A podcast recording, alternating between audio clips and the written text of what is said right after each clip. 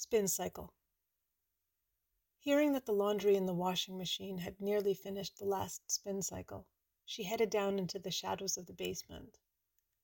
Enough of the rain soaked daylight filtered through the windows that she didn't need to turn on the fluorescent lights.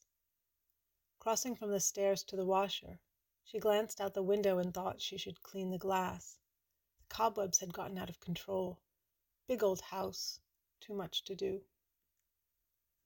She hadn't timed it right. The washer continued to whir softly. The sound lulled her, as did the tiny green light confirming that the spin cycle was still in progress. Her gaze shifted to the red light indicating that the machine's lid was locked, and she stood staring for a moment, considering going upstairs to finish what she'd been doing, but then deciding against it. She would just have to come back down again in a minute anyway.